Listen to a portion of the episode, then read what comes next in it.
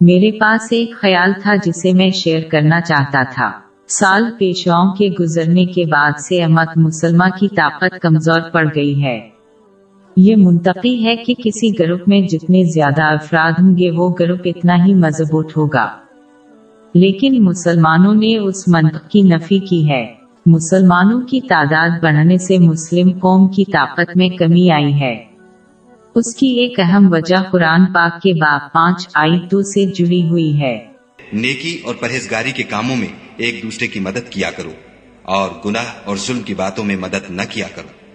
اللہ تعالی واضح طور پر مسلمانوں کو حکم دیتا ہے کہ وہ کسی بھی اچھے کام میں ایک دوسرے کی مدد کریں اور کسی بھی بڑے معاملے میں ایک دوسرے کا ساتھ نہ دیں۔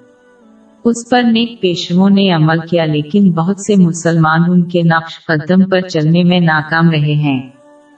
اب بہت سے مسلمان یہ دیکھنے کے بجائے دیکھتے ہیں کہ کون عمل کر رہا ہے۔ اگر وہ شخص ان سے جڑا ہوا ہے، مثال کے طور پر کوئی رشتہ دار، تو وہ ان کا ساتھ دیتے ہیں چاہے بات اچھی نہ ہو۔ اسی طرح اگر اس شخص کا ان سے کوئی تعلق نہ ہو، تو وہ ان کی مدد نہیں کرتے خواہ بات اچھی ہو۔ یہ رایا سال پیشواؤں کی روایات کے بالکل خلاف ہے۔ وہ بھلائی میں دوسروں کی حمایت کریں گے، قطع نظر اس کے کہ کون کر رہا ہے۔ اس سے جڑی دوسری چیز یہ ہے کہ بہت سے مسلمان ایک دوسرے کی اچھی مدد کرنے میں ناکام رہتے ہیں، کیونکہ انہیں یقین ہے کہ وہ جس شخص کی حمایت کر رہے ہیں، وہ ان سے زیادہ اہمیت حاصل کرے گا۔ اس صورتحال نے علما اور اسلامی تعلیمی اداروں کو بھی متاثر کیا ہے۔ وہ دوسروں کی بھلائی میں مدد نہ کرنے کے بڑے بہانے بناتے ہیں۔ جیسا کہ ان کا ان کے ساتھ کوئی رشتہ نہیں ہے اور جیسا کہ وہ ڈرتے ہیں کہ ان کے اپنے ادارے کو فراموش کر دیا جائے گا۔ اور وہ جن کی مدد کریں گے، وہ معاشرے میں مزید عزت حاصل کریں گے۔ لیکن یہ سراسر غلط ہے کہ ان کے حقیقت کا مشاہدہ کرنے کے لیے صرف تعریف کے اوراق پٹنے پڑتے ہیں۔ جب تک کسی کی نیت اللہ کو راضی کرنا ہو، دوسروں کی بھلائی میں مدد کرنے سے معاشرے میں اس کی عزت بڑھے گی۔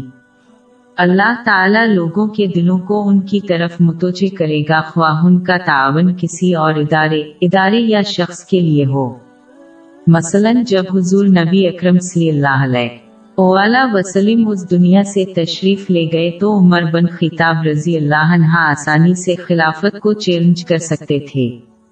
اور اسے اپنے حق میں کافی حمایت مل جاتی۔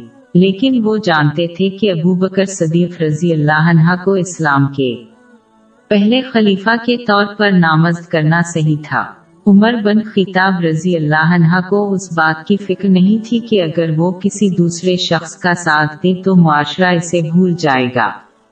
اس کے بجائے اس نے پہلے بیان کی گئی آیت میں حکم کی تعمیل کی اور جو صحیح تھا اس کی تائید کی۔